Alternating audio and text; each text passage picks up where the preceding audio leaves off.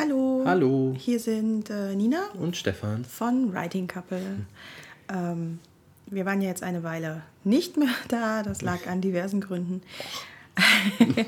Aber ähm, der Podcast wird jetzt wiederbelebt und wir steigen auch gleich mit einer Filmreview ein.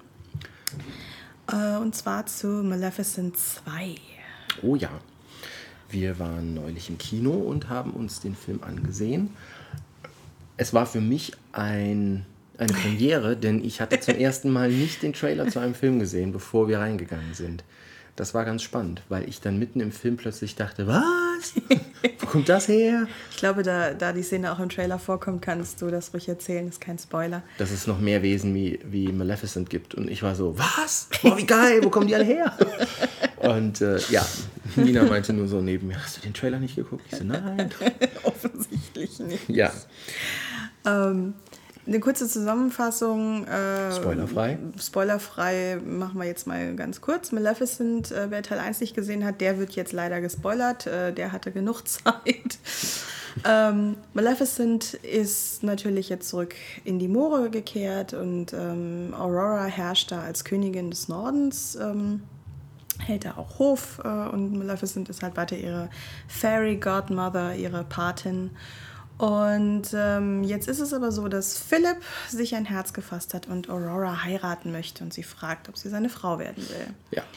Ähm, Aurora sagt zu, Maleficent findet das gelinde gesagt ein bisschen scheiße. Ähm, jetzt ist auch natürlich geplant, dass durch diese Hochzeit sowohl die Moore äh, als auch das Königreich des Nordens äh, mit dem Königreich von Prinz Philipp äh, sich sozusagen verbändelt. Ähm, Ja. Da sind königliche Hochzeiten ja immer sehr beliebt für. Ähm, was per se auch ganz gern gesehen wird. Philipps Vater ist voll dafür, aber seine Mutter, gespielt von Michelle Pfeiffer, sieht das nicht so gerne und scheint da ganz eigene Vorstellungen zu haben, wie das abzulaufen hat. Genau. Äh, und natürlich, wie man das jetzt auch im Trailer schon gesehen hat, ähm, gibt es da leichte Spannungen zwischen den Müttern bzw. Schwiegermüttern. Wie so oft im Leben. Natürlich. Ja. Da bleibt Disney dem Klischee der Schwiegermutter treu, was die, was die Märchenadaptionen angeht. Ähm, wie hat der Film uns gefallen? Also Wie hat er dir gefallen? Mir hat er erstaunlich gut gefallen. Allerdings hat er für mich ein wenig dieses Märchenhafte verloren. Ja? Es ging für mich mehr in die Richtung Fantasy-Movie. Also ähm, es war jetzt mehr Narnia als ähm, Schneewittchen so und die sieben Zwerge oder hier ähm, mit Dings. Ähm, finde ich nicht per se, also finde ich per se nicht schlecht. Es ist nur, der erste Film war deutlich märchenhafter, weil er auch viel näher an der Vorlage war. Ich fand es gut, dass sie sich im zweiten jetzt so ein bisschen weiterentwickelt haben und das auch einfach größer aufgezogen haben. Aber dieses komplett märchenhafte des ersten Teils hat er für mich nicht mehr. Witzig ging mir etwas anders. Äh, Also ja, man merkt schon, es lehnt sich natürlich mehr in Richtung Fantasy, weil Disney da den recht mutigen Weg für die Live-Action-Verfilmung gegangen ist, dass sie äh, die Geschichte anders und neu erzählen und nicht einfach nur ein Reboot machen. Das ist ja bei einigen anderen Disney König der Löwen. bei einigen anderen Disney-Remakes ist es ja tatsächlich sehr in der Kritik gewesen, dass die Filme einfach nur die Geschichte nacherzählen. Also ähm, ich persönlich zum Beispiel fand bei Die Schöne und das Biest, das war optisch wunderschön, es war wirklich toll umgesetzt, aber man hat trotzdem das Gefühl, man kennt die Geschichte schon, Ja. trotz zusätzlicher Szenen und äh, Ja. äh, zusätzlicher Songs.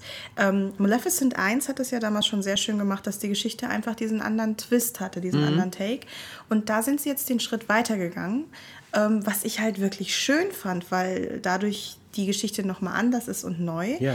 Und ich finde ähm, eigentlich, dass sie das Märchenhafte so ganz knapp noch genug drin haben, dass ich es mehr zur märchenhaften Fantasy als zur Fantasy zählen würde. Ähm, weil es natürlich immer noch die sehr klassischen, klassischen Elemente hat, äh, modern aufbereitet. Ähm, was ich da auch sehr schön fand, ist, dass die Rolle der Maleficent äh, sich nochmal anders entwickeln konnte. Also im ersten Film haben wir, wie ja auch im, im ursprünglichen Original, ähm, Maleficent als böse Fee. Mhm. Sie, ist, sie, ist alt, sie ist weise, sie. Also, also nicht, nicht so, also sie ist reif, nicht, nicht alt im Sinne von alt, sondern sie hat viel gesehen, ja, möchte ich damit sagen. Und, ich glaube nicht, ähm, dass Angelina Jolie uns hört, also insofern ist das okay. Selbst wenn, die ist eine wunderschöne Frau, müssen wir nicht drüber diskutieren. Ähm, sie, aber dadurch, dass sie jetzt halt auch auf andere ihrer Art trifft, mhm. sieht man alles im Trailer, nichts gespoilert. Wenn ihr den Trailer noch nicht gesehen habt, guckt ihn euch an, da findet ihr alles wieder. Ähm, dadurch erhält sie aber wieder so eine Art kindliche Neugier, kindliche Unschuld, weil, weil das etwas ist, was sie das erste Mal sieht. Sie sieht zum ersten Mal andere ihrer Art und, mm. und wird damit konfrontiert. Und ähm, das ist gerade auch im Film ein ganz krasser Bruch, weil sie am Anfang ja die beschützende Mutter ist, die sich aber nicht so ganz als Mutter eigentlich äh, definiert hat. Ja. Also es ist, es ist eine wahnsinnig schöne Beziehung zwischen, äh, zwischen Angelina Jolies Charakter und Alan Fannings Charakter, also zwischen Aurora und Maleficent, weil man einfach spürt, dass, dass da eine ganz starke Mutter-Tochter-Liebe ist, ja. aber sich keiner traut, das zu sagen. Maleficent, weil sie die böse Fee ist ja. und Aurora, weil sie, weil sie weiß, dass ihre, ihre Stiefmutter bzw. ihre, ihre ja. Patentante ja eigentlich die böse Fee ist und sie weiß nicht, ob sie einfach sagen kann, dass sie sie so sehr liebt. Und das ist ganz viel großes das stimmt, ja, das war sehr schön, die und, Beziehung zwischen den beiden. Ne? Und das, das clasht natürlich dann auch, als, äh, als halt äh, Philips Mutter dazukommt. Und das dreht sich halt nochmal komplett. Also Maleficents Rolle von, ich will mein Kind beschützen, aber ich kann es nicht mein Kind nennen und mhm. ich bin mit meinen Gefühlen nicht so im Rein. Und das dreht sich halt, als sie auf die anderen äh, geflügelten Wesen ihrer Art trifft, weil sie da ganz neu ist und das alles nochmal neu sehen muss. Also das, das hat mir sehr, sehr gut gefallen. Ich fand das auch wahnsinnig toll. Also die, die Stelle, gerade wenn sie auf die, auf die Artgenossen trifft, das war, war richtig gut. Ich fand den Film insgesamt hat er mir auch, wie gesagt, sehr gut gefallen. Mhm. Das Ende fand ich etwas mhm. ähm, sehr gedrängt ja. und sehr überhastet. Da hätte dem Film sicherlich, dem hätten 20 Minuten mehr nicht geschadet. Ja. ja also da hätte man ruhig mehr machen können. Dafür aber an anderer Stelle ein bisschen straffere Erzählung. Mhm. Also da, ja. das wird dann tatsächlich punktuell etwas langatmig. Das stimmt. Und ähm, wie die, also ich fand die Effekte sehr gut, aber sie waren so viele. Ich fürchte, in ein paar Jahren wird man es wird man's sehen. Ja. Also da wird ja. man, man sieht es ja jetzt schon, aber in ein paar Jahren wird man gucken und denken so, hm, Ah, ja. Dann hat man so einen Avatar-Effekt. Ja, so schlimm wird es wahrscheinlich nicht. Also da ist es schon besser.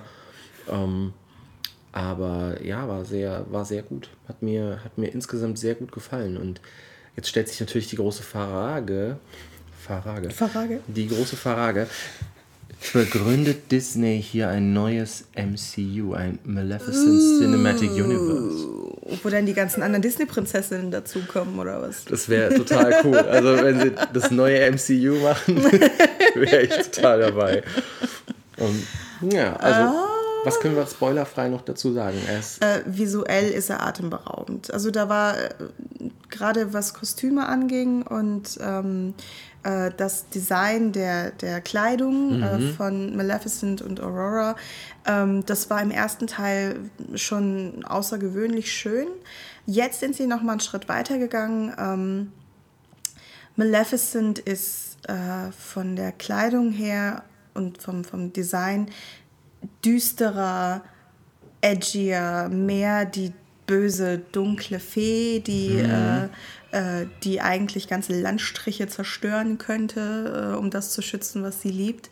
Ähm, die äh, visuellen ähm, Merkmale ihrer Artgenossen ähm, fand ich auch schön, sehr durchdacht und sehr angenehm. Ähm, für alle J-Rock-Fans übrigens, äh, ja. falls ihr in den Film reingeht, äh, achtet mal auf einen, äh, auf einen ganz in weiß gekleideten ähm, Artgenossen von Maleficent. Ähm, das ist nämlich Miyavi, äh, der jetzt wohl auch sein Filmdebüt in Hollywood macht. ähm, Und ich fand auch schön, bei Aurora sieht man zum Beispiel in der Kleidung, das wird auch äh, thematisiert im Film, ähm, dass sie diese Brücke zwischen den, den Feenwesen und den Menschen schlagen möchte. Mhm. Das ist ja das, was sie auch im ersten Film schon, äh, ja. schon versucht hat. Und äh, mit viel floralen Ornamenten, man kann trotzdem noch erkennen, was für Stoffe das da sind, äh, die benutzt wurden. Aber es ist insgesamt einfach visuell, Kostüme, Make-up, das Design fand ich großartig, habe ich sehr gefeiert.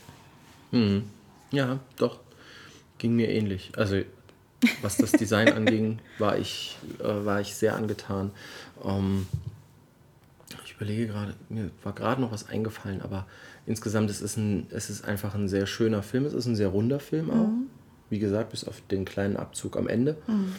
Mm, der sich auf jeden Fall lohnt anzuschauen. Ja, also das ist was, äh, das kann man auch mit Kindern gucken. Mhm. Ähm, äh, es ist etwas düsterer und schon, schon etwas, ähm, es geht schon mehr in die emotionale Ebene als im ersten Teil. Also ähm, dessen muss man sich schon bewusst sein, wenn man jetzt kleine Kinder mitnimmt beispielsweise.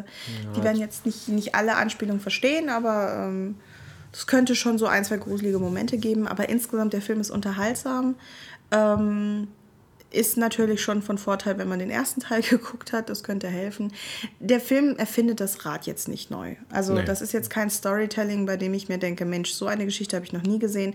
Es sind sehr klassische Elemente. Es sind die Stiefmütter, es sind die Schwiegermütter, es ist Mensch gegen Mensch gegen Fee, ähm, die Angst vor dem Unbekannten, die Angst vor dem, was wir nicht kennen. Mhm. Ähm, auch die, die Erzählweise, es ist alles sehr, sehr klassisch. Es, ähm, ja, es gibt alle Szenen, das haben wir alles schon gesehen.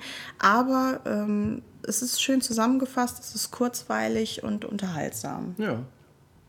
Ja, genau. Das ist ein schönes Schlusswort. Dann wird das heute ein kürzerer Podcast. Vielleicht schaffen wir es ja häufiger zu podcasten, wenn wir sie kürzer halten. Wir laufen uns ja auch gerade erst wieder warm. Also ganz langsam. und freuen uns, dass ihr uns zugehört habt. Ja, danke schön. Wünschen euch viel Spaß in dem Film, falls ihr reingeht und lasst uns gerne wissen, wie er euch gefallen hat. Ja. Bis dann. Tschüss.